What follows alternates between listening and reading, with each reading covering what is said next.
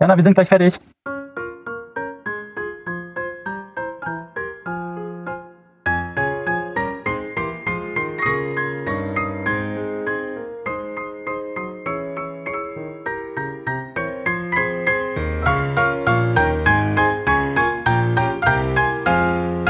Hallo und willkommen zurück im Podcast der Klinik für Anästhesiologie aus der Universitätsmedizin in Göttingen, auch bekannt als Young Urban Anesthesiologists.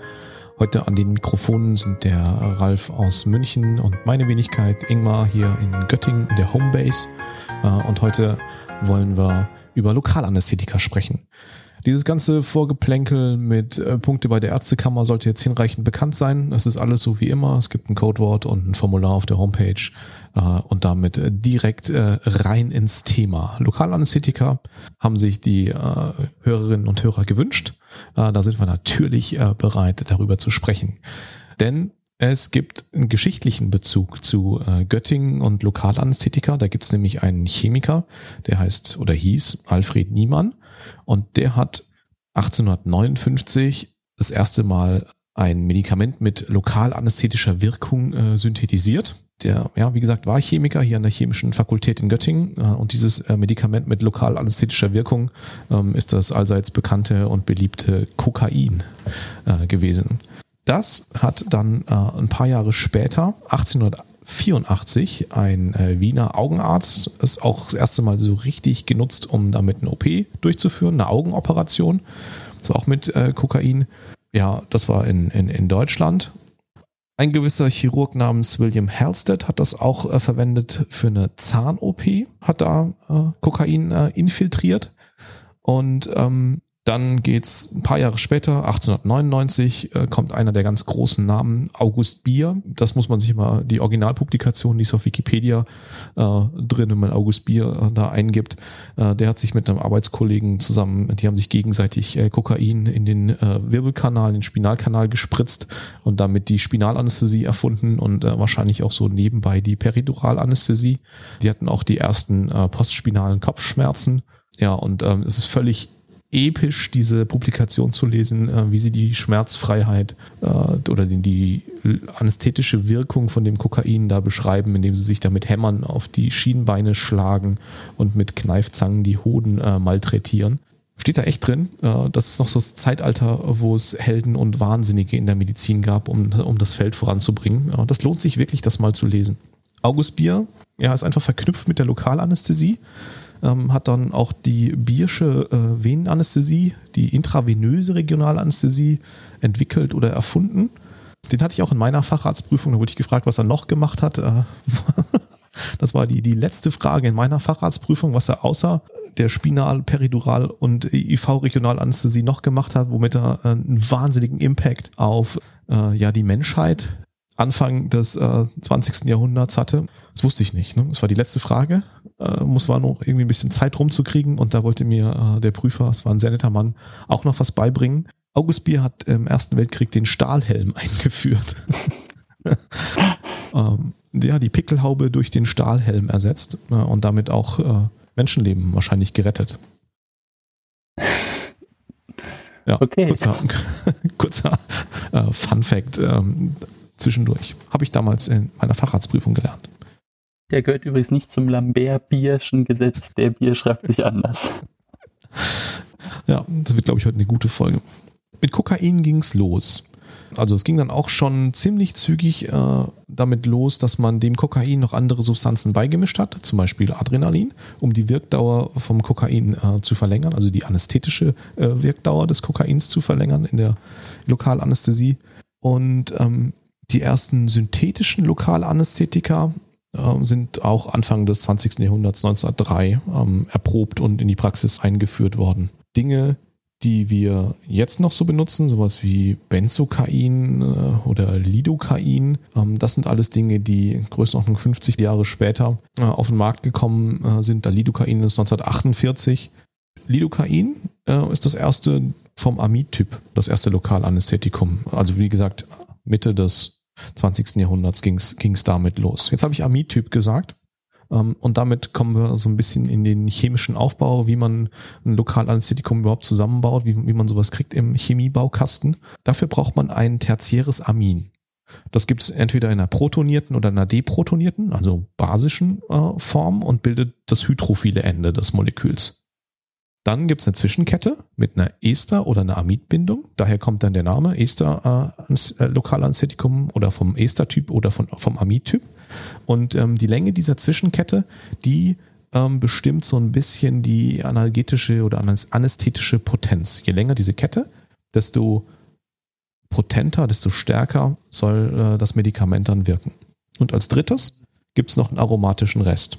Das ist quasi das äh, lipophile Ende. Also es gibt ein hydrophiles Ende, eine Zwischenkette mit einer Amid- oder Esterbindung und einen aromatischen Rest. Lipophil. Hydrophiles Ende, lipophiles Ende. Das ist wichtig. Ich habe auch noch was dazu. Hau raus. Auch wieder einen wahnsinnig guten kleinen Merkspruch, wenn man sich merken will, was das lipophile Ende ist. Der aromatische Rest, man sagt ja immer so, wenn du irgendwas kochst, das ganze Aroma kriegst du so mit Fett. Deswegen ist der aromatische Rest äh, mit der Lipophilie assoziiert. Sehr gut.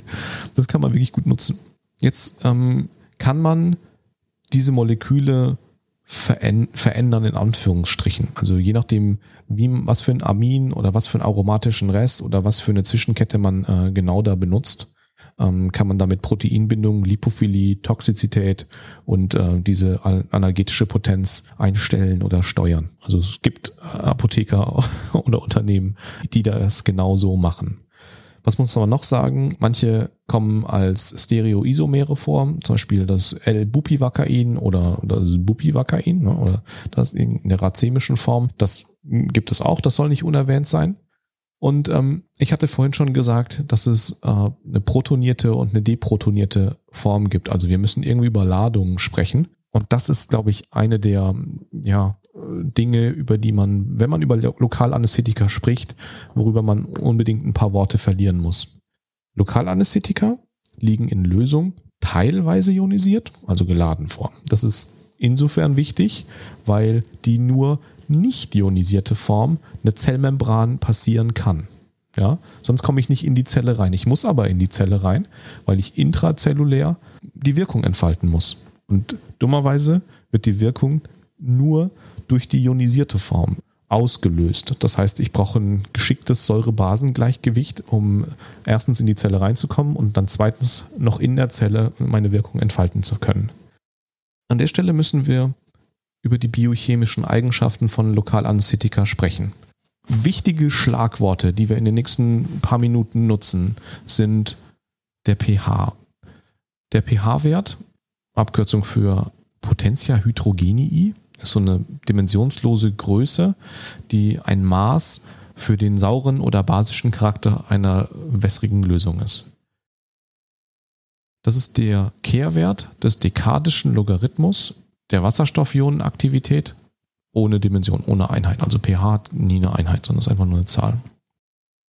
Das ist jetzt sehr, sehr basic, aber wässrige Lösungen mit dem pH-Wert von weniger als 7 sind sauer und wenn die, oder wenn sie gleich 7 sind, sind sie neutral oder wenn sie größer 7 sind, dann sind sie äh, alkalisch oder basisch. Dann ist das nächste der PKS-Wert. Der PKS-Wert ist der pH-Wert, bei dem eine Substanz zu gleichen Teilen in ionisierter und nicht ionisierter Form vorliegt. In einem 50-50-Verhältnis.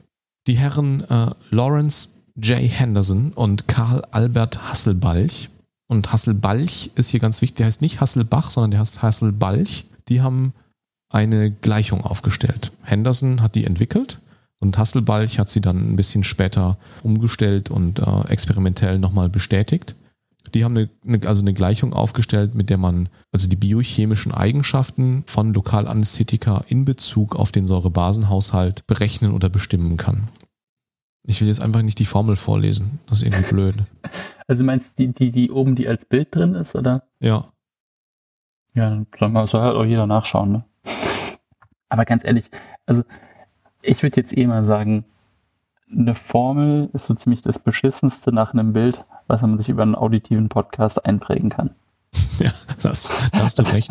Aber trotzdem ist es eine wichtige Formel. Ja, dann, dann sagen wir sie noch. Dann sagen wir sie einfach. Ja, ähm, man muss sie sich einfach äh, hundertmal äh, auf einen Zettel schreiben, bis man die irgendwie kann. Übrigens, der Herr ähm, Hasselbalch hat auch sein Leben lang damit gekämpft, dass sie ihn immer alle Hasselbach genannt haben. es heißt Hasselbalch! Karl, jetzt reg dich nicht auf. Karl Albert. Ganz ruhig, Karl Albert. Ich finde hier so eine Scheiße und dann nennen mich alle mal Hasselbach. Ja. Ich tue es jetzt einfach trotzdem und lese diese Henderson-Hasselbalch-Gleichung äh, einfach mal vor. Der pH entspricht dem pKs-Wert plus dem dekadischen Logarithmus des Quotienten der Konzentration der basischen Substanz geteilt durch die Konzentration der Säure in der Flüssigkeit. Yay. Tränen fließen über die Wangen. Die Formel ähm, muss man halt einfach äh, auswendig lernen, aufschreiben. Das ist typisches Anästhesie-Nerdwissen. Das gehört einfach mit dazu. Kann man sich vielleicht auch auf den Unterarm tätowieren. Ja, das wäre eine Maßnahme. Oder auf ein T-Shirt oder so. Lokalanästhetika, die wir so nutzen, haben PKS-Werte zwischen ja, 7,7 und 9,1, sind also eher ähm, im basischen äh, Bereich. Und damit liegen in den unter physiologischen Bedingungen eigentlich mehr ionisierte, also hydrophile äh, Verbindungen vor als nicht ionisierte, also lipophile. Grundsätzlich, je näher der PKS am äh, pH liegt, desto besser können die Substanzen durch die Basalmembran äh, diffundieren. Und da müssen sie ja durch. Das ist, glaube ich, äh, das Kapitel zur ähm, Biochemie äh, der Lokalanästhetika. Es wird immer wieder Verweise und ähm, Exkurse geben, die sich genau damit äh, beschäftigen. Das sind aber die Grundlagen, die wir hier die ganze Zeit dann irgendwie nutzen. Im nächsten Kapitel wollen wir über Wirkungsweise sprechen. Soll ich das noch machen? Und du kommst dann bei der Latme. Äh, Latme Ralf kommt bei. Ich habe noch mal eine Frage. Ähm, PKS ist im Prinzip 50-50 Verteilung.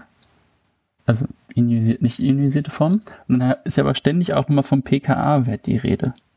Ist, ich meine, das sind sehr gleichbedeutende Sachen mit so einer kleinen minimalen Unterscheidung. Weil wenn ich hier in, in Tonner schaue, ähm, dann ist, sind hier die PKA-Werte der einzelnen Lokalanästhetika angegeben und die sind halt alle, wie du es eben gesagt hast, äh, in der Regel größer als 7. Ähm, und dann gibt es aber auch noch das Benzokain. Guck mal, ich zeig dir das mal in die Kamera. Ja, das Benzokain hat einen PKS-Wert von 2, irgendwas. Genau, und hier ist aber so, ne, da hier Benzokain. Und aber da, die schreiben die ganze Zeit PKA-Wert. Ich habe mich nur gefragt, ob wir das am auseinander differenzieren müssen. Ich glaube, das eine ist die englische Variante. Okay. Mit, mit Acid und das andere ist mit Säure. Ja, Hauptsache, wir machen es immer unterschiedlich, ne? Ja, also Benzokain hat so eine gewisse Sonderrolle, weil es so einen extrem äh, niedrigen äh, PKS-Wert hat. Äh, der ist bei 2, irgendwas. Äh, Wenn man die Magenschleimhaut von intraluminal ja, anästhesieren möchte. Ja, nicht nur Magenschleimhaut, durch den PKS-Wert ist da die Diffusion, glaube die ist dann extra schnell, also nach intrazellulär. Mm, weil es sozusagen wahnsinnig viele Basen in dem Moment gibt, die durch, durch, das, durch die Membran durchkommen. Ja, und ähm, Benzokain ist eine der Substanzen, die man zum Beispiel bei äh, Rachenanästhesie oder in so Lutschtabletten benutzt, wo du halt eine echt schnelle Freisetzung brauchst, dass du, solange du es noch im Mund hast, dass es durch die Schleimhaut durchkommt und dass es dir hinten deinen, deinen Rachen mit äh, den Halsschmerzen äh, da betäubt. Und wenn das nicht schnell genug wäre, dann wäre es wirklich erst deine Magenschleimhaut. ja, aber es, es ist äh, smart. So. Ja, hat sich schon jemand was dabei gedacht. Wie wirken jetzt äh, Lokalanästhetika?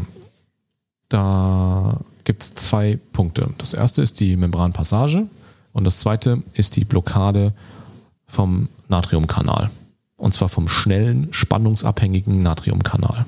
Also, Lokalanästhetikum geht durch die Membran durch und muss dann intrazellulär äh, sich in den Natriumkanal reinsetzen. Und wenn man sich jetzt ganz weit zurückerinnert an die Physiologie des Aktionspotenzials, dann ist dieser schnelle, spannungsabhängige Natriumkanal der wichtigste Kanal in der Erzeugung des Depolarisationspotenzials. Wenn man den also blockiert, kommt es zu keinem Aktionspotenzial. Und nochmal zur Erinnerung, dieser äh, Natriumkanal, der transportiert Natrium in die Zelle hinein. Wenn man sich den ganz genau anschaut, dann besteht er aus mindestens zwei Untereinheiten, einer Alpha und mindestens einer Beta-Untereinheit. Können noch mehr Beta-Untereinheiten sein. Das Alpha, der Alpha-Anteil ist der Kern des Kanals und die Beta-Untereinheiten verankern äh, den Kanal in der Membran. Dann gibt es noch 1000, äh, 1000 nicht, aber mindestens 10 äh, unterschiedliche Alpha-Untereinheiten und äh, die besteht aus vier Subdomänen und die haben dann wieder sechs transmembranöse Untereinheiten. Da haben sich echt viele Leute echt lange mit diesem Kanal beschäftigt. Ich glaube, das ist nichts, was man so unbedingt, unbedingt wissen muss. Ähm, aber das stand in den Pharmabüchern drin und äh, das wollen wir der Vollständigkeit halber natürlich nicht unerwähnt lassen. Kanäle können grundsätzlich offen sein, die können geschlossen sein oder inaktiv. Äh, Stichwort Refraktärzeit. Ähm, inaktive Kanäle können äh, durch eine Depolarisation nicht geöffnet werden. Ja, das ist so eine Phase, da passiert einfach gar nichts, das sind die einfach stumm. Und diese Lokalanästhetika, die setzen sich eben in den offenen Kanal und blockieren den dann. Hm, ich hätte höchstens noch einen kleinen Nachtrag dazu, ähm, dass das, also die Natriumkanäle als äh, Öffnung und, und äh, Hauptspieler vom Depolarisationspotenzial fast überall sozusagen im ganzen Körper sind, also ZNS, äh, wie Nervenzellen, motorische Endplatte, nur am Herzen ist es ein kleines bisschen anders mit den Kanälen und was da wann passiert. Also beim Herzaktionspotenzial. Weißt du, wie ich meine? Weil da das, äh, das Calcium, die L-Typ-Kanäle da noch ein bisschen mehr macht beim, beim Aufstrich. Das wäre eigentlich auch mal eine gute Folge. Aktionspotenziale. Wenn es nicht so wahnsinnig ähm, visuell wäre dass man da. Ja, leider. Genau, äh, übrigens aber für die Schrittmacherzellen habe ich das jetzt gerade gesagt, ne? nicht fürs Arbeitsmyokard. Ja. Ich wollte nur auch was sagen. Wenn ich sonst schon so wenig habe. Du kannst heute ganz viel sagen, Ralf. Ja, nee, das, das, ich bin ja froh, dass, dass du so viel sagen kannst, damit ich nicht so viel sagen muss. Also das ist ja schon richtig so. Aber wir kommen jetzt, wir kommen jetzt zu deinem, zu deinem Lieblingsthema, dem Latme-Schema ich habe so ein bisschen die Hoffnung, dass in Zeiten ähm, von Desinformation ähm, häufiger mein Name und Latme zusammenkommt als diejenigen, die das eigentlich gemacht haben, sodass ich da vielleicht irgendwann so in, weiß nicht, ein paar Jahren, dass irgendjemand glaubt, dass das von mir wäre. Wir arbeiten dran.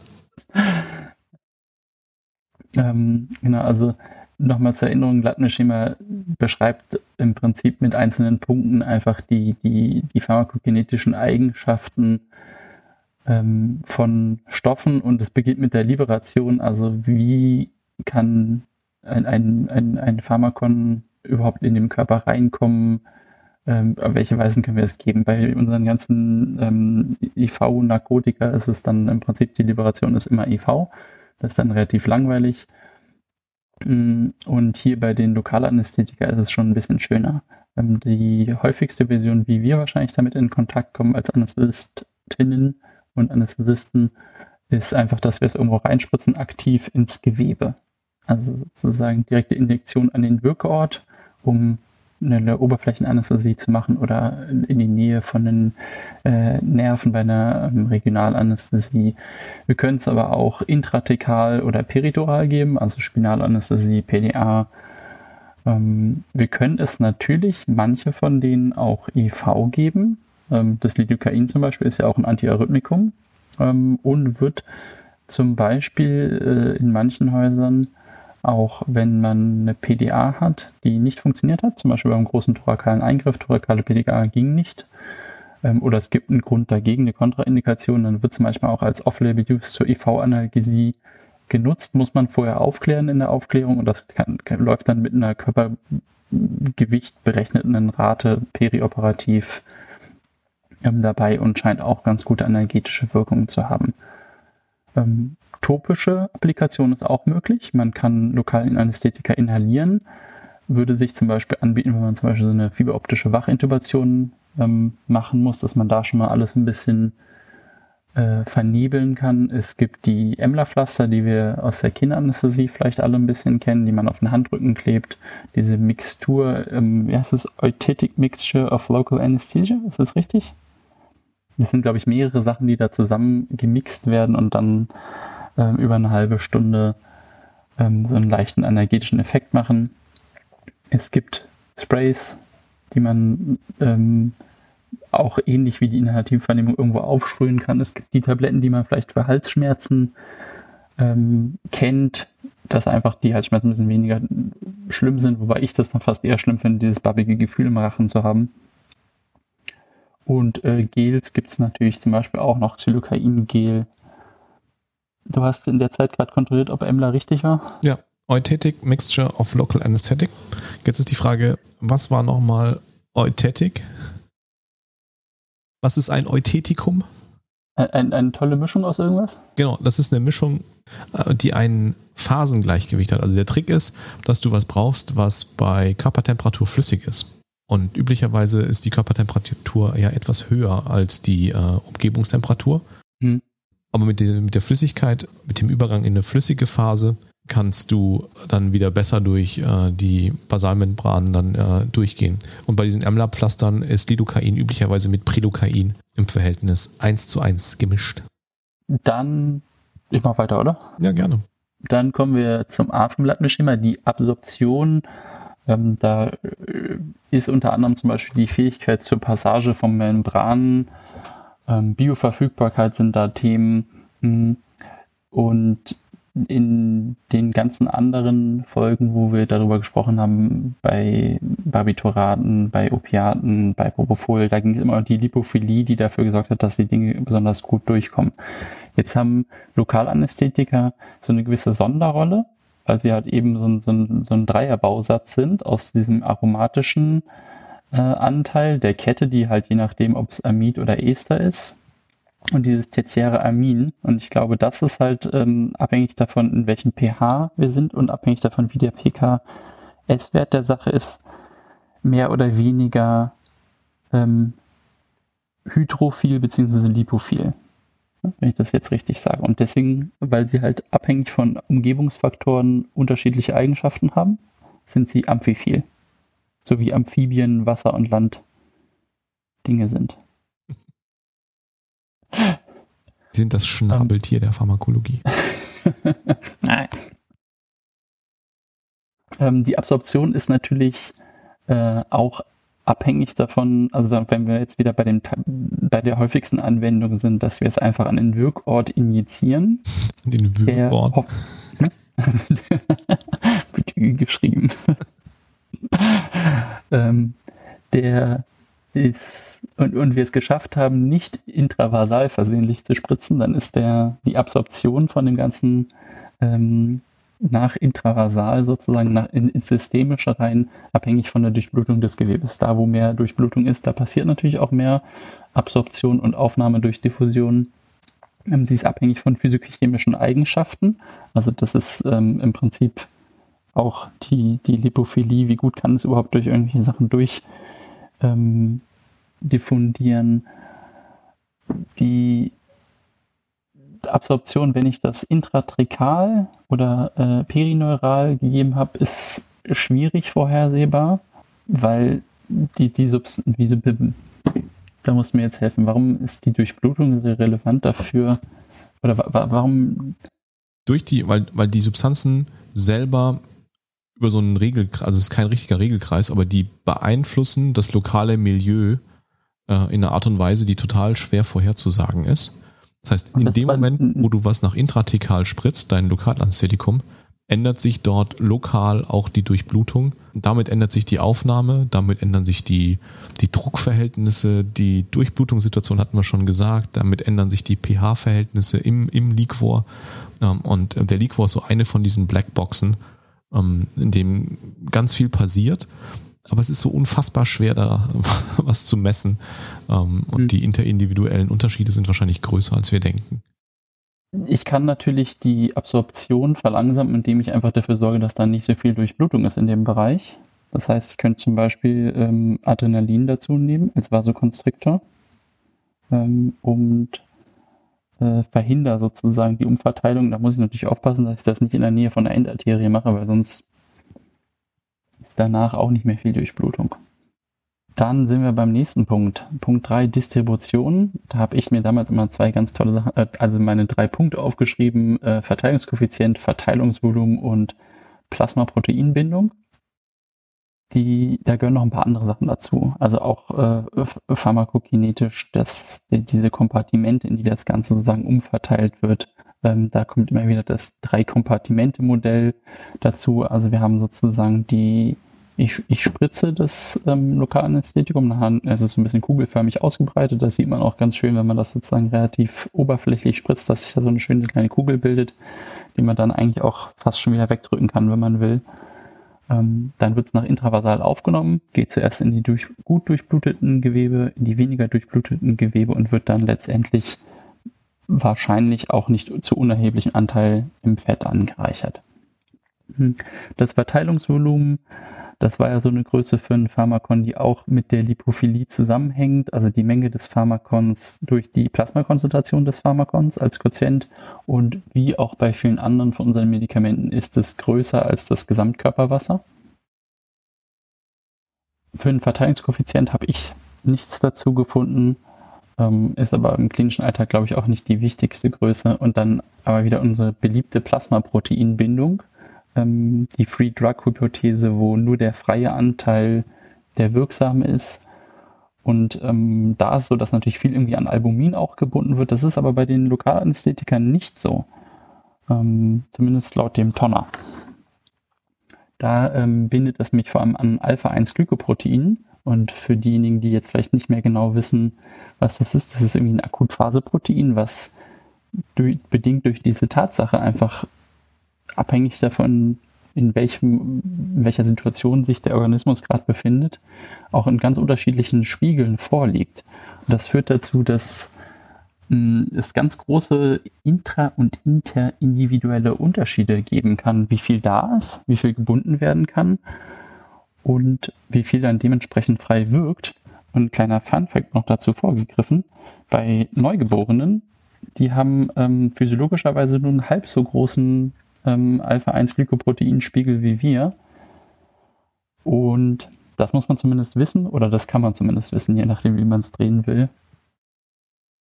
Und nochmal, um es ein bisschen wieder ins Praktischere zu bringen, eine hohe Plasmaproteinbindungsrate wird mit einer hohen Potenz des Lokalanästhetikums gleichgesetzt.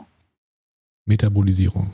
Genau, Metabolisierung. Ähm, für die Aminoamide, die werden hauptsächlich hepatisch metabolisiert, ähm, und 5% unverändert renal ausgeschieden. Wenn man den Urin ansäuert, kann man die äh, renale Ausscheidung auf bis zu 20% steigern.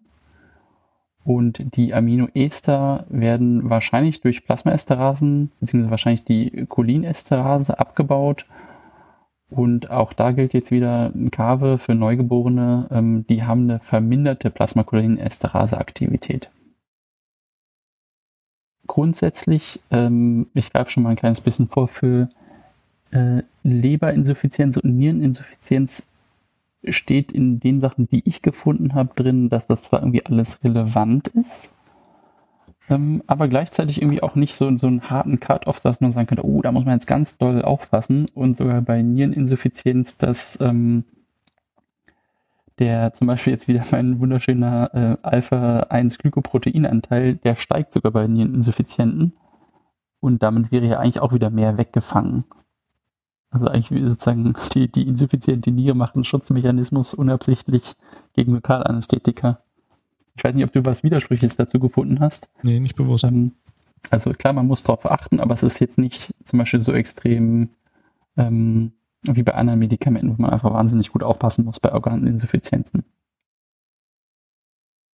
Ähm, Exkretion hatten wir im Prinzip damit auch schon drüber gesprochen, ähm, die für die Aminoester gilt, dass wegen der schnellen Metabolisierung durch die Plasmaesterasen ähm, systemische Intoxikation eher selten sind. Bringt uns nicht so viel, weil wir davon nicht so viel benutzen, ähm, aus anderen Gründen. Und die meisten sind Aminoamide, die wir im klinischen Alltag benutzen. Dann reden wir jetzt weiter oder ergänzen nochmal noch was zur Wirkung und zu den Nebenwirkungen. Das Nebenwirkungskapitel ist relativ groß, aber auf der Wirkungsseite müssen wir noch was ergänzen. Äh, wir hatten ja vorhin schon gesagt, spannungsabhängiger äh, Natriumkanal. Äh, was wir nicht gesagt haben, ist, dass es eine reversible Blockade ist. Und in welcher Reihenfolge jetzt eigentlich Nerven ausfallen. Das ist was, was man als Anästhesist beobachten oder als Anästhesistin beobachten kann und sollte. Die haben nämlich eine ganz typische Reihenfolge äh, in, ihrer, in ihrem Ausfall. Die, der Ausfall der Nervenfasern erfolgt gemäß der Reihenfolge im Myelinisierungsgrad und äh, des Durchmessers. Und je dünner und unmyelinisierter sie sind, desto schneller wirkt das Lokalanästhetikum und desto dicker und myelinreicher. Ähm, dementsprechend langsamer geht das. Jetzt kommen wir wieder zu den Schmerzfasern. Ähm, da gibt es A-Alpha, A-Beta, A-Delta, A-Gamma, B-Fasern und C-Fasern. Von dünn nach dick und von äh, Myelinisierung in aufsteigender Reihenfolge äh, sortiert. A-Alpha-Fasern sind zuständig für die Motorik, A-Beta für die taktile Sensibilität, A-Delta für die Propriozeption, A-Gamma für Wärme und Schmerz, die B-Fasern für einen viszeralen Schmerz und die C-Fasern auch für einen viszeralen Schmerz. Ich würde sagen, dafür gab es übrigens einen Nobelpreis, ne? Für diese Einteilung. Weißt du noch, kannst hast du noch Details? Ähm, für Erlanger und Gasser 1944. Für die äh, Nervenfasern?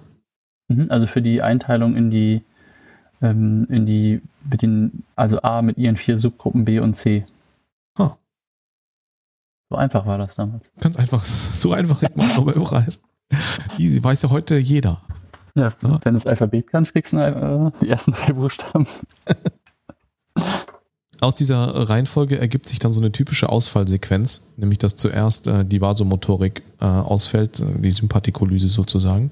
Dann fällt das Schmerzempfinden aus, dann das Kälteempfinden, dann das Wärmeempfinden, Berührung, Druck und zum Schluss wird auch die äh, Motorik dann äh, ausgeschaltet. Das ist das, was wir auch beobachten, wenn wir zum Beispiel Spinalanästhesien machen. Ne? Ähm, und wenn man dann prüfen möchte, wie weit eine Blockade schon äh, fortgeschritten ist, dann gibt's äh, Varianten, wie man, also zum Beispiel mit ähm, Kältereizen kann man da was testen äh, oder eben mit äh, Spitzstumpf-Diskriminierungsverfahren. Äh, ähm, Berührung kommt eben relativ spät und äh, Motorik kommt auch relativ spät und äh, Druckempfinden auch. Äh, das ist der Grund, warum im Kreissaal ähm, die Schnittfreigabe häufig äh, schon äh, erfolgt, auch wenn die Motorik äh, noch vorhanden ist und trotzdem da ein problemloser Kaiserschnitt möglich ist. Und man muss eben die Patientin darauf vorbereiten, dass eben das Druckempfinden noch eine ganze Weile dauert oder dauern kann, je nachdem, was für eine Substanz man da natürlich benutzt hat, ähm, bis das auch ausgefallen ist. Kokain dauert es länger. Wir müssen ja echt aufpassen, dass die Leute nicht denken, wir werden voll die Kokain-Befürworter. Aber es, ist, geht hier um Lokalanästhetika. Es geht hier nur um die lokalanästhetische Wirkung. Äh, ich habe schon eine Meinung, was das Codewort ist für diese Folge. Ähm, ich finde, das Wichtige, was man sich vor allem von dieser Reihenfolge gut merken sollte, ist, Schmerz verschwindet, bevor Kälte und Wärmeempfinden verschwindet. Weil das ist ja das, was einem erstmal keiner glaubt. Äh, ich spüre es aber noch, dass sie mich berühren. Verständlicherweise. Ähm, und natürlich äh, Vasomotorik wissen und vorbereitet sein, wenn man eine Spinale zum Beispiel sticht. Ja. Jetzt haben wir schon das Codewort gesagt, äh, dann machen wir doch einfach an dieser Stelle genau den Cut dafür ähm, und äh, sagen, Kokain ist das Codewort für die CME-Punkte, wenn man das auf äh, unserer Homepage mit der EFN verknüpft in dieses Formular einträgt, ins.umg.eu slash podcast. Ähm, dann leiten wir das an die Ärztekammer weiter und es gibt einen schönen Fortbildungspunkt fürs Konto. Kapitel Nebenwirkungen. Das ist relativ groß. Häufig ist es nicht unbedingt. Man sagt, systemisch toxische Zwischenfälle gibt es bei Periduralanästhesien so ja, zwischen einer und zwölf von 100.000 äh, Anästhesien. Bei peripheren Blockaden ist es mehr, da sind zwischen 150 und 200 ähm, Zwischenfälle pro 100.000 ähm, Anwendungen mit einer Gesamtletalität von 0,023 äh, Patienten von 100.000. Hauptproblem ist die intravasale Applikation, also wenn das irgendwie nach intravasal gelangt, meistens versehentlich und dann damit eben hohe Plasmakonzentrationen entstehen. Da gibt es Nebenwirkungen am ZNS. Das ist das, was gefürchtet ist. Mit ja, Warnzeichen, Schwindel, periorales Kribbeln, Taubheitsgefühl, Seh- und Sprachstörungen. Die kriegen so eine verwaschene Sprache, Muskelzittern, Krampfanfälle bis hin zum Bewusstseinsverlust und äh, Koma mit Atemstillstand. Geschmacksveränderungen sind, also so ein metallischer Geschmack wird manchmal auch noch beschrieben. Ja, genau. Dieser zentrale Atemstillstand die, durch eine zentral nervöse Intoxikation macht dann am Ende auch eine respiratorische Insuffizienz. Das wiederum macht uns eine Azidose und jetzt haben wir ein Problem, nämlich volle Kanne in so einem Teufelskreis drin.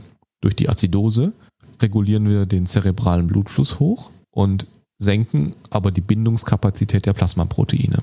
Damit haben wir mehr ungebundenes Lokalanästhetikum und das kann jetzt besonders gut in das besonders gut durchblutete Gehirn gelangen. Durch die Azidose liegt das Lokalanästhetikum jetzt außerdem noch besonders großzügig protoniert vor, äh, also in dieser aktiven Form und kann mit den Natriumkanälen im ZNS interagieren. Und durch die Azidose kommen sie auch nicht mehr nach extrazellulär. Das ist, nennt man dann Ionenfalle, Ion Trapping, fieser Teufelskreis. Das gilt es also unbedingt zu vermeiden. Ich habe da noch ähm, sozusagen für den Fall, dass man in so eine Situation gerät und zum Beispiel mein Patient oder meine Patientin mir sagt, uh, ich habe jetzt so ein, so ein Tinnitus, ein leichtes Ohrgeräusch, Sausen auf den Ohren, ich, schmeckt irgendwie auch nach Metall, also diese, diese Prodromikum, um dieser Azidose schon ein bisschen entgegenzuwirken, einfach den Patienten oder die Patientin zum Hyperventilieren auffordern. Also sozusagen, um schon mal eine Azidose vorzubeugen als Notfallmaßnahme. Kann man machen? Ja, klar.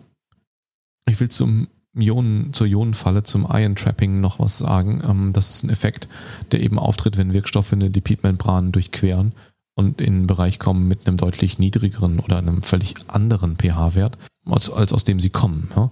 Und durch die pH-Änderung kann das Medikament plötzlich stärker ionisiert und damit weniger lipophil werden. Und ähm, damit ist es am Ende unfähig, in die äh, entgegengesetzte Richtung wieder durch die Membran zurückzukommen. Und dadurch werden ionisierte Medikamentmoleküle in so eine ionisierende Lösung konzentriert und das ist dann das Ion-Trapping, Ion-Trapping. Das gibt es bei, eben bei den Lokalanästhetika. Genau. Das war das Stichwort Ion-Trapping. Dann reden wir noch über periphere Nervenläsionen. Das sind meistens Ödeme, die entstehen durch äh, ja, Intoxikation mit Lokalanästhetika. Da gibt es tierexperimentelle Daten, hat man mal Ratten, äh, den Nervus ischiadicus mit äh, vierprozentigem äh, Lidocain behandelt und davon sind ungefähr 25 Prozent aller Axone des Ischiadicus in der Ratte äh, degeneriert. Vierprozentiges Lidocain mm, ist so eine äh, Zubereitung, die wir ansonsten aus der Rachenanästhesie vor fieberoptischen oder ja, Wachintubationen, Wachvideolaryngoskopischen Intubationen oder was ähm, nutzen. Mm, aber da muss man sich eben bewusst machen, dass mit der Betäubung mit so hochkonzentrierten Substanzen eben toxisch Nerven auch untergehen können. Wenn wir weiter über das ZNS sprechen, gibt es auch transiente neurologische Symptome, abgekürzt TNS nach Spinalanästhesien. Das sind häufig Rückenschmerzen mit Ausstrahlung in die, in die Po-Region nach Gluteal für ein paar Tage und gefürchtet ist das sogenannte Cauda-Equina-Syndrom, wenn Blockaden schon lange abgeklungen sind oder abgeklungen sein sollten, dass es dann eine schlaffe Parese bis hin zur Plegie der Beine gibt mit so einer typischen Reithosen-Parästhesie. Patientinnen und Patienten haben Blasen-Mastdarmstörungen, ist ziemlich selten, 0,02 Prozent wird da die Inzidenz angegeben. Und ähm, Ursache ist auch da wahrscheinlich eine lokale Neurotoxizität in dem Cauda-Equina-Bereich, das ZNS nach Spinalanästhesien. Ich finde, das klingt ganz schön scheiße. Das klingt richtig scheiße, ja. Meistens geht es von alleine weg, man braucht aber Zeit. Willst du kardiovaskulär machen? Jetzt hat Ingmar die, äh, die ZNS Nebenwirkungen präsentiert, sage ich mal. Und jetzt ist das Ganze so, dass äh, kardiovaskulär ist ja irgendwie auch fürs Überleben so ein wichtiger Faktor. Also diese Nebenwirkungen sind unter Umständen natürlich auch sehr gefürchtet. Und zwar haben wir da mehrere Effekte, die da voneinander zu trennen sind. Also einfach optisch kann es eine ganze Menge an verschiedenen Bildern im EKG machen oder am, Herzrhythmus. Also ähm, es finden sich QRS-Verbreiterungen, es finden sich Bradykardien, Tachykardien, eine Hypotonie, natürlich auch durch, durch eine verminderte Auswurfkraft, aber auch durch äh, einen Weitstellen der, der Muskulatur an den Gefäßen, also eine verminderte Nachlast. Es können Blockbilder entstehen, Kammerflimmern, Asystolie, das alles kann vorkommen, QT-Zeitverlängerungen und das hat mehrere Gründe. Zum einen direkte und indirekte Gründe. Wir fangen mal mit den indirekten an und das sind ähm, einmal die Blockade einfach von autonomer Innovation des Herzens ähm, und ZNS-vermittelte Effekte, die auch zu Arrhythmien führen können. Also da ist jetzt sozusagen als schönes Stichwort zu merken der, ähm, eine Beeinträchtigung des Nucleus tractus solitarii im Hirnstamm, der da auch eine ganze Menge mit zu tun hat. Aber das ist sicherlich wahrscheinlich untergeordnet. Und dann gehen wir mal wieder zu den direkten Kardiotoxizitäten. Da ist so ziemlich alles negativ Dromo, Chrono und Inotrop-Effekte und dann gibt es natürlich auch noch Effekte auf die Reizleitungsblockade. Aber jetzt nochmal zur negativen Inotropie. Es ist eine verminderte Kalziumfreisetzung aus dem sarkoplasmatischen Retikulum da. Calciumkanäle vom L-Typ werden konzentrationsabhängig blockiert. Das Ausmaß der intrazellulären Calciumfreisetzung wird in erster Linie durch den extrazellulären Calcium-Einstrom bestimmt. Und das alles sozusagen, wenn da Kanäle blockiert werden, ist einfach weniger Kraft. Ne? Calcium ist wichtig für diese muskuläre Kraft. Die membranöse Natrium-Calcium-Pumpe funktioniert schlecht, also hat eine Dysfunktion. Die Atmungskette, also in den Mitochondrien gibt es auch einfach Effekte, die, die auf die, auf das, auf die Kontraktilität wirken. Ähm, vor allem die hochlipophilen Lokalanästhetika, also sowas wie Bupivacain, ja, was immer das böse Lokalanästhetikum für, für Herzeffekte ist, entkoppelt einfach die oxidative Phosphorylierung äh, der Atmungskette. Und das führt natürlich dann zu weniger ATP-Bildung. Wenn man jetzt äh, sich das bei Lidocain anschaut, dann ist der ATP-Spiegel intrazellulär auch niedriger, aber scheinbar vernachlässigbar. Aber bei Bubivacain ist es wohl wirklich so, dass der in der mitochondriale Energiestoffwechsel konzentrationsabhängig komplett blockiert wird. Und dann haben wir natürlich noch die Reizleitungsprobleme, also dass, dass im Reizweiterleitungssystem natürlich auch die Kanäle blockiert würden, die dann Calcium-Einströme verhindern, dass, dass das Ganze langsamer läuft, dass das nicht mehr so schnell weitergeleitet wird, was dann zu den Blockbildern führen kann. Ähm, schnelle Natriumkanäle werden blockiert. Und all das führt dann zu diesen Arrhythmien, also nicht arrhythmetrischen Problemen, sondern zu den Arrhythmien, die natürlich im schlimmsten Fall in Asystolie enden. Jetzt ist es so, dass nicht alle ähm, Lokalanästhetika gleich schlimm sind auf kardialer Ebene. Also die, die ähm, bösesten sind sozusagen das racemische Bubivacain und das Editokain, wobei ich da jetzt sagen muss, das ist mir jetzt nicht so aktiv über den Weg gelaufen. Bisher Bubivacain auf jeden Fall, häufig, aber Editokain kenne ich weniger. Levobupivacain hingegen ist deutlich besser ähm, und Rupivacain auch. Und ich denke, das ist auch einer der Gründe, warum wir ganz gern für unsere kontinuierlichen ähm, Schmerzkatheter Rupivacain benutzen. Nebst natürlich Wirkdauer und ähm, Wirklänge, solche Sachen, aber halt einfach, weil es ein sehr risikoarmes Lokalanästhetikum ist im Vergleich zumindest zu den anderen, zu den anderen langwirksamen. Ja, dann ähm, müssen wir noch sprechen über Muskelnekrosen. Wenn man Lokalanästhetika direkt injiziert, kann es äh, zu einer ja, besonders hohen Freisetzung von Calcium äh, kommen durch eine Interaktion mit äh, Ryanuridin-Rezeptoren. Ähm, Stichwort maligne Hyperthermie. Äh, da ist der gleiche Rezeptor irgendwie mit beteiligt. Und das kann vor allem bei kleinen Muskeln, bei einer Retrobulbärblockade zum Beispiel, äh, da tritt das häufiger auf, als wenn man da irgendwie einen großen Muskel mit äh, jeder Menge ähm, Myonen da verwendet. Lokalanästhetika sind bisschen verschrien, weil sie ein hohes allergisches Potenzial haben sollen. Das gilt aber in erster Linie eigentlich nur für die vom Ester-Typ, also die Aminoester. Die werden nämlich zu P-Aminobenzoesäure metabolisiert. Und ähm, das ähm, gibt äh, häufig auch in Konservierungsmitteln in der Kosmetikindustrie. Und deswegen sind doch eine erhebliche Anzahl von Menschen damit schon äh, sensibilisiert. Und wahrscheinlich kommt daher das allergische Potenzial. Bei Lokalanästhetika vom Aminoamid-Typ sind es meistens die Konservierungsmittel in den äh, Zubereitungen selber, auf die Patienten dann allergisch sind oder mit, mit allergischen Reaktionen äh, äh, auffallen. Da ist es weniger das Lokalanästhetikum selber. Das ist viel seltener und ähm, die haben da ein deutlich günstigeres äh, Profil.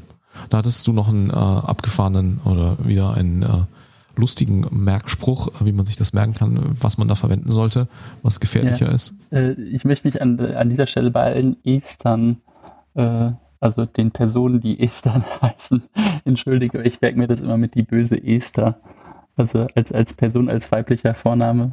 Ähm, und dass dann Amino viel besser ist. Das kostet ähm, uns jetzt jede Menge Hörer. Ich habe mich ja schon entschuldigt. Man kann sich von mir aus auch andersrum merken. Für die Bodybuilder unter den Zuhörer und Innen, die müssen ja immer schön viel Protein essen, also Aminosäuren und deswegen ist Amino gut. Ja, das passt perfekt nach unserer Feminismus-Folge. Da sind wir genau richtig damit aufgestellt. Ich habe noch, also ich habe noch gelesen, dass diese bei den Aminoamiden die Konservierungsmittel auch zurückgegangen sind, weil wir nicht mehr Multipurpose-Ampullen haben, in Anführungsstrichen. Sondern, also die, die großen Ampullen, sondern jetzt sind immer kleine individuelle ja, Fläschchen, damit Wenn, man an den Konservierungsmitteln ein bisschen sparen. So, so las ich zumindest. Ja. Jetzt wird's speziell. Jetzt wird's speziell. Ähm, Ralf hat gesagt, ich wäre völlig ausgerastet in der Vorbereitung. Ähm, das nächste, die nächste Kapitelmarke hat die Überschrift äh, Methämoglobinämie. Das ist nämlich eine typische Nebenwirkung von äh, manchen Lokalanästhetika, namentlich Tetrakain, Lidocain, Prilocain und Benzocain. Sauerstoff ist selber, wie der Name eigentlich schon sagt, ein Oxidationsmittel. Und äh, jeden Tag findet ganz normal eine Umwandlung von Hämoglobin in Methämoglobin statt. Das sind so 0,5 bis 3 Prozent des gesamten Hämoglobin-Pools äh, pro Tag. Normalerweise, wenn Sauerstoff äh, vom Hämoglobin getragen wird, dann oxidiert er das Eisen in diesem Hämmolekül von, von seinem Eisen-3-Zustand und bildet so einen Superoxid-Anionen-Komplex. Und bei der Ablagerung im Gewebe dissoziiert dann der meiste Teil von dem Sauerstoff, wobei das äh, Elektron, was da übrig bleibt, am Eisenatom ja, hängen bleibt das geborgte Elektron bleibt am Eisenatom und manchmal wird aber ein Radikal, so ein Sauerstoffradikal, ein Superoxidradikal abgelagert, das dann ein Elektron mitnimmt und das Eisen in seinem eisenhaltigen Zustand belässt. Und so ähm, findet ständig eine gewisse Oxidation von Eisen statt. Diese Methämoglobin-Häm-Einheit ist für den Sauerstofftransport total nutzlos. Die kann einfach keinen Sauerstoff binden und deswegen gibt es auch sowas wie eine Methämoglobin-Sauerstoff, dieser Dissoziationskurve oder Bindungskurve, die gibt es einfach nicht. Das ist aber eigentlich auch kein Problem. Also wenn man bedenkt, dass man üblicherweise so 10 Milligramm pro Deziliter Hämoglobin mit sich rumträgt und wenn man davon 20 Prozent durch Oxidation äh, herausnimmt oder herausrechnet, verliert, hat man immer noch 8 Milligramm pro Deziliter, um damit Sauerstoff zu transportieren und das müsste eigentlich dicke reichen. Bei einer Methämoglobinämie, also man spricht von, wenn man ein bis zwei Prozent, ähm, nur ein bis zwei Prozent und nicht 20, wie in dem Rechenbeispiel gerade eben, ähm, da spricht man dann schon von der Methämoglobinämie. Die fehlende Transportkapazität ist nur eins der Probleme. Wenn man so eine oxidierte Hämeinheit hat, in einem normalerweise oder in einem ansonsten normalen Hämoglobin-Tetramer hat, dann führt das zu einer allosterischen Veränderung des Hämoglobin-Moleküls. Das ist nochmal der Verweis auf die Folge zur Sauerstoffbindungskurve. Das ist die vorletzte gewesen. Ähm, und wenn man da was verändert, dann führt das zum Verlust der in, Anführung, in Luftanführungsstrichen Kooperativität. Also der Eigenschaft des Hämoglobins, die sigmoide Form der Sauerstoffbindungskurve beizubehalten. Die Ham-Einheit wird damit in einem R-Zustand, also in dieser relaxed Form, fixiert gehalten. Und diese fixierte Position dieser ja, Ham-Untereinheit sorgt dafür, dass das Sauerstoff, also dass das Hämoglobin sich weigert oder nur ganz schwerfällig den Sauerstoff wieder ins Gewebe, in die hypoxische Umgebung abgibt. Das nennt man auch Darling-Rafton-Effekt. Und am Ende bewirkt das eine Verschiebung der Sauerstoff-Hämoglobin-Dissoziationskurve nach links und damit eine verringerte Sauerstoffversorgung im Gewebe. Und damit können schon bei relativ geringen ähm, MetHB-Werten Symptome von so einer Methämoglobinämie auftreten. Wenn jetzt so ein Hämoglobinmolekül oxidiert ist, dann entwickelt es eine positive Nettoladung. Und damit hat es eine höhere Affinität für Anionen, also negativ geladene Teilchen wie Cyanid, Fluorid und Chlorid. Und ähm, gerade mit dem Cyanid ist das ein Problem. Durch diese eifrige Bindung an Cyanid ähm, bilden sich ziemlich stabile Cyanid- oder Cyan-Methemoglobine oder Hämoglobin-Cyanin, so heißt das auch. Und das kann man als Marker für ja, so Konzentrationstests nutzen. Es gibt komischerweise so ein paar Tiere, die können mit großen Mengen von äh, Methemoglobin ganz gut umgehen. Äh, da gibt es zum Beispiel Fische oder Schildkröten, die mit äh, 17 bis 60 Prozent äh, Methemoglobin äh, klarkommen. Und es gibt die Theorie, dass das als äh, Sauerstoffreservoir von diesen Tieren genutzt wird, wenn die einfach mal in, äh, ja, sag mal, sauerstoffärmeren Umgebungen ja, unterwegs sind. Der Körper ist die ganze Zeit dabei, Methemoglobin zu reduzieren. Wenn der das nicht machen würde, hätte man so nach ein paar Tagen, so nach zehn Tagen 30 Prozent äh, Meta-B-Anteil. Haben wir offensichtlich nicht. Das heißt, das muss irgendwie wegkommen. Und im Grunde gibt es, also es gibt Mechanismen, die äh, eben das wieder reduzieren. Und das sind eigentlich alle äh, Mechanismen, die NADP, NADPH äh, ja, erzeugen. Das ist das Schlüsselenzym, das ist die NADPH-Methämoglobin-Reduktase. Früher hat man gedacht, das wäre ein Enzym. Heute weiß man, dass es eigentlich zwei Enzyme sind, nämlich das Zytochrom B5 und die Zytochrom B5 Reduktase. Damit wird man äh, das böse Methemoglobin wieder los. Wir hatten vorhin Benzokain erwähnt als äh, interessante Substanz, die äh, Methämoglobinämie verursachen kann. Und da gibt es auch Fallberichte, wo man 20-prozentiges Benzokain Rachenspray verwendet hat, um die Atemwege äh, zu betäuben. Und ähm, davon ist der Patient oder die Patientin danach äh, zyanotisch geworden. Und ähm, das ist natürlich dann ein Problem. Da gibt es, wie gesagt, Quelle verlinken wir hier in, in den Show Notes. Kann man, kann man dann nochmal nach, nachlesen. Prilokain ist auch noch so ein Verursacher. So die, die ganz genauen Mechanismen scheinen aber in der, in der Literatur und der Fachwelt noch nicht ganz äh, geklärt zu sein. Wenn man die Reduktion von Methämoglobin äh, beschleunigen möchte, dann kann man Methylenblau einsetzen als Reduktionsmittel. Die Dosierung ist angegeben hier mit 1 bis 5 Milligramm pro Kilogramm Körpergewicht. Und damit kann man die, diesen natürlichen Abbauweg durch die Wirkung der NADPH abhängigen Methämoglobin-Reduktase um ungefähr den Faktor 40 steigern. Ja, nur als therapeutischen Ausblick. Dialyse ist noch eine Variante und äh, wo es auch Zwischenfälle gegeben hat, ist bei Überdosierung von Emla-Creme bei, bei Kindern oder bei Säuglingen. Auch da gibt es äh, Publikationen, wo das aufgetreten ist. Ja, von der wollte ich gerade berichten. Oh, Entschuldigung, also, Ralf. Ja, macht doch nichts. Und zwar habe ich da eine Mitteilung der Bundesärztekammer gefunden äh, von Anfang, von Mitte zwei, oder vom 8. Mai 2020 äh, Methämoglobin nach Überdosierung von Embla-Creme bei einem Säugling. Hm, da ist eine, eine ambulante Zirkumzision gemacht worden bei einem Säugling und die haben postoperativ erstmal Wundpflege mit äh, Panthenol gemacht und die war dann aber irgendwann alle, die Creme. Sie hatten aber noch ähm, eine, äh, eine 30 Gramm Tube Emla-Creme, haben sich gedacht, die haben wir auch bekommen, also ab jetzt Wundpflege damit. Ähm, und das haben sie dann so zwei Tage lang gemacht, bei jedem Windelwechsel immer schön Emla-Creme drauf gemacht. Da war der Säugling sicherlich auch gut zufrieden, es hat nichts mehr wehgetan. Und nach zwei Tagen ist das Kind so ein bisschen cyanotisch geworden. Und ähm, die haben das Kind dann sozusagen ins Krankenhaus gebracht. Äh, Sättigung gemessen 73 Prozent. Nicht so gut. Das ist ja schon fast unter dem, was unsere Pulsoximeter überhaupt noch angeben können. Jetzt muss man dazu sagen, Meta B wird im klassischen, in der klassischen Pulsoximetrie auch nicht richtig angezeigt. Ne? Also ich, als ich es gelesen habe, ist mir dann wieder in den Sinn gekommen, schokoladenfarben das Blut. Das sieht einfach optisch anders aus, diese Schokofarbe. Und ähm, pulsoximetrisch gibt es da auch Fehlmessungen. Ähm, und genau deswegen sollte man das dann entweder mit einem CO-Oximeter gegenkontrollieren oder einfach eine arterielle Blutgasanalyse machen.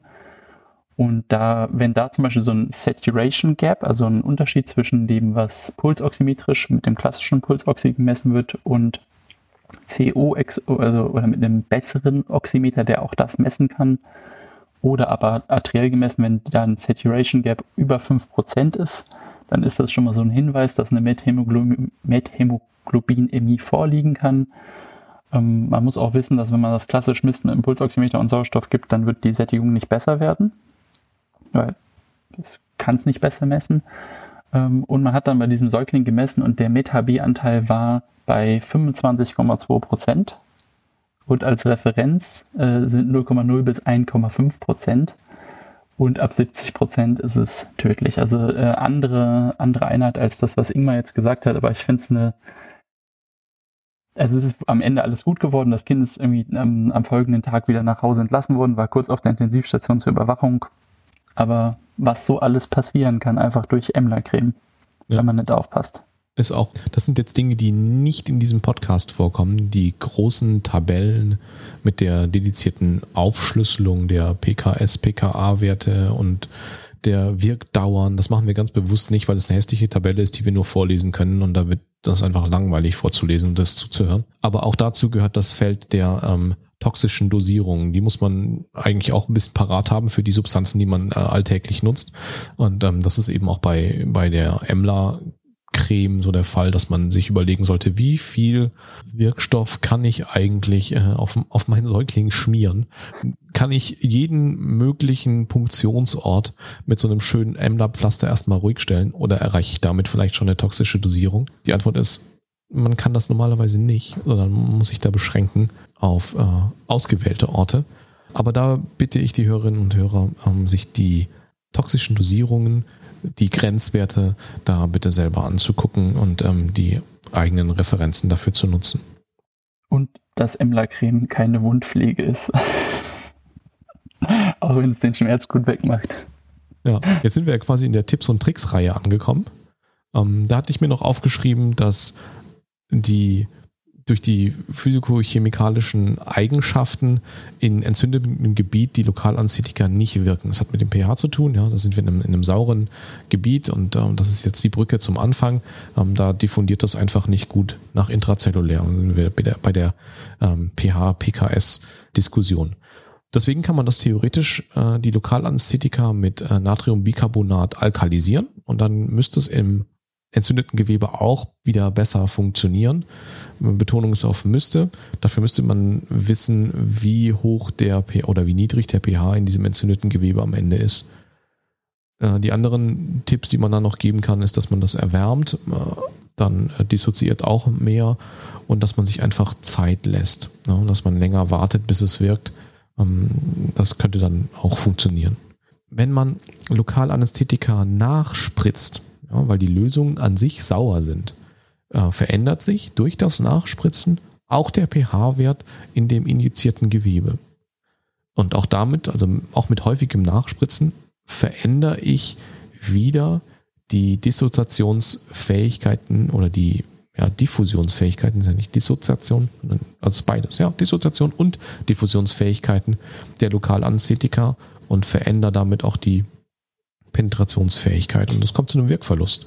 Also wenn man was betäubt, dann lieber einmal richtig als äh, fraktioniert. Das ist ein großer Unterschied zu fast allen anderen Medikamenten, die wir ansonsten hier besprochen haben. Dann äh, jetzt zu guter Last noch was zur Intoxikation, nämlich Last Das habe ich als Akronym vorher auch noch nie gelesen, aber steht für Local Anesthetic Systemic Toxicity. Also im Prinzip einfach unsere LA-Intoxikation, so wie wir sie kennen, mit den ZNS-Prodromi, Konzentrationsstörungen, äh, Tinnitus, perorale Taubheit, Geschmacksveränderung, Ohrgeräusche, Krampfanfall und natürlich dann ZNS-Koma auch, äh, plus halt die, die kardialen Sachen, die uns so ein bisschen einen Hinweis darauf geben können. Also QRS, äh, QR-Zeitverlängerung, Blockbilder, Ektoberrhythmen, Bradykardie, Tachykardie, Hypotonie, äh, eine Auswurfverminderung, also negative Kraft, Inotropie, Kammerflimmer natürlich auch. Hm, was macht man da? Also jetzt, das erste wäre natürlich, wenn ich alleine bin, Hilfe holen, Oberärztin, Oberarzt, mehr Pflegekräfte äh, ranbringen ähm, dann hatte ich vorhin schon mal vorgeschlagen, hyperventilieren lassen, um diese Azidose, die entstehen könnte, wenn der oder die Patientin aufhört zu atmen, schon mal ein bisschen entgegenzuwirken. Ich sollte eine Oxygenierung sicherstellen, falls es dann wirklich zur Atemdepression kommt. Ähm, vielleicht macht es Sinn auch, das ist sicherlich diskutabel, mh, sowas schon parat zu haben, wenn man zum Beispiel irgendeine Form von lokal äh, oder Regionalanästhesie macht, die jetzt vielleicht auch gefährlicher ist, weil sie näher an Gefäßen ist ähm, Zufuhr stoppen natürlich, wenn ich die Möglichkeit habe, sowas zu stoppen. Also eine, eine, eine dauerhafte Perfuserpumpe muss gestoppt werden in so einer Situation. Und dann natürlich die Medikamente mir bringen lassen, die ähm, zur Therapie gedacht sind, also gegebenenfalls was Antikonvulsives da haben. Da würde jetzt im Zweifelsfall zum Beispiel wieder zu Lahm eine ganz gute Option sein. Alles das, was schnell da ist. Man muss jetzt nicht die neurologische Antikonvulsiva Latte auspacken ähm, Propofol, Thiopental, das geht sicherlich auch alles grundsätzlich. Ähm, aber der Klassiker und das, was man vielleicht immer irgendwie auch gefragt werden könnte in so einer Frage mit Lokalintoxikation, die Lipidemulsionen herholen lassen. Vielleicht im besten Fall sogar wissen, wo die im eigenen OP steht. Ähm, und die dann sozusagen geben, wenn es wirklich eindeutige Zeichen sind oder im schlimmsten Fall sozusagen eine, eine eine Reanimationssituation, 20-prozentige Lipidlösung ist da äh, der Standard, der immer wieder angegeben wird.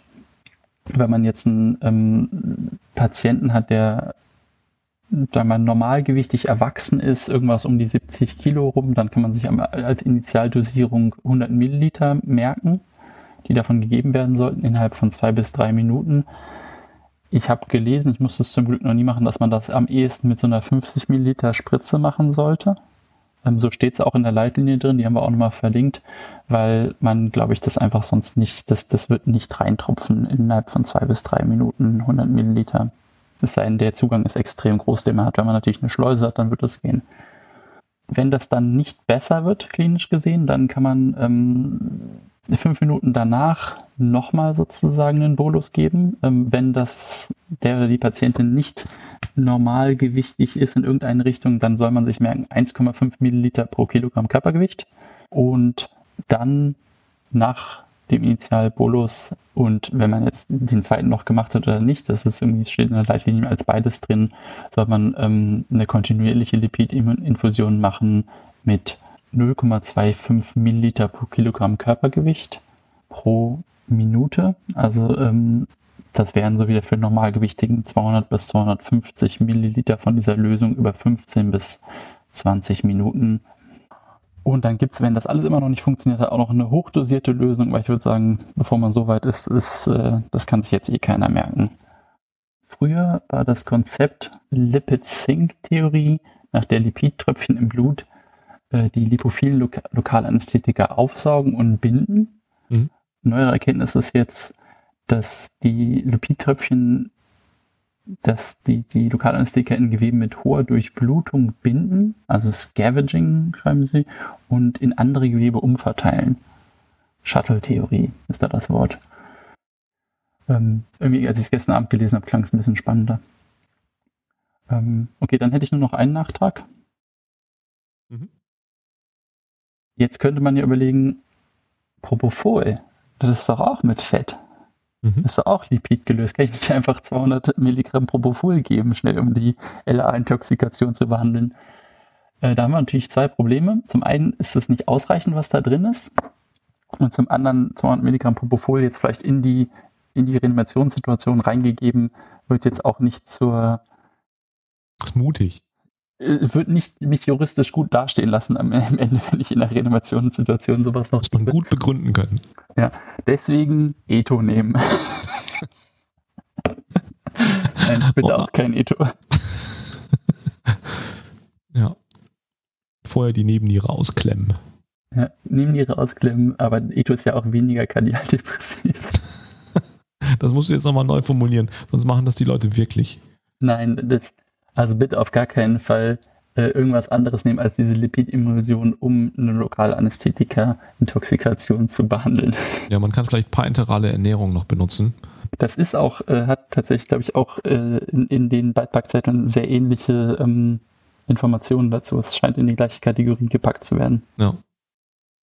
Gutes Konzept, um das zu verhindern, ist natürlich zum Beispiel auch dieses äh, ein anderes Anschlusssystem zu äh, benutzen, damit man sozusagen keine, keine normalen Infusionen äh, oder Spritzen, speziell lokale Anästhesie, Katheter anschließen kann.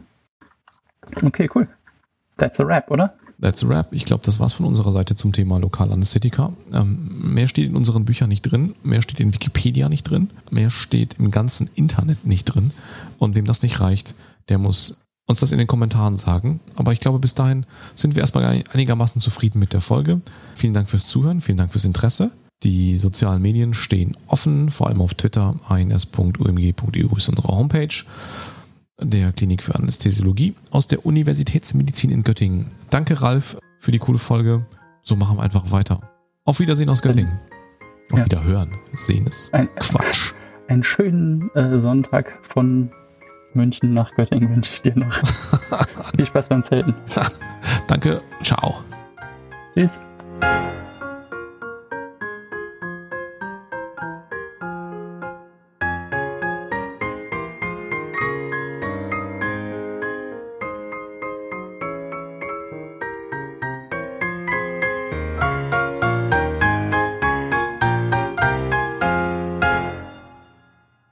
Habe jetzt trotzdem ein bisschen gefreestylt am Ende, aber so war es aus meiner Sicht ein bisschen flüssiger und nicht ganz so viel. Ich habe keine Ahnung, was ich hier rede, Zeug.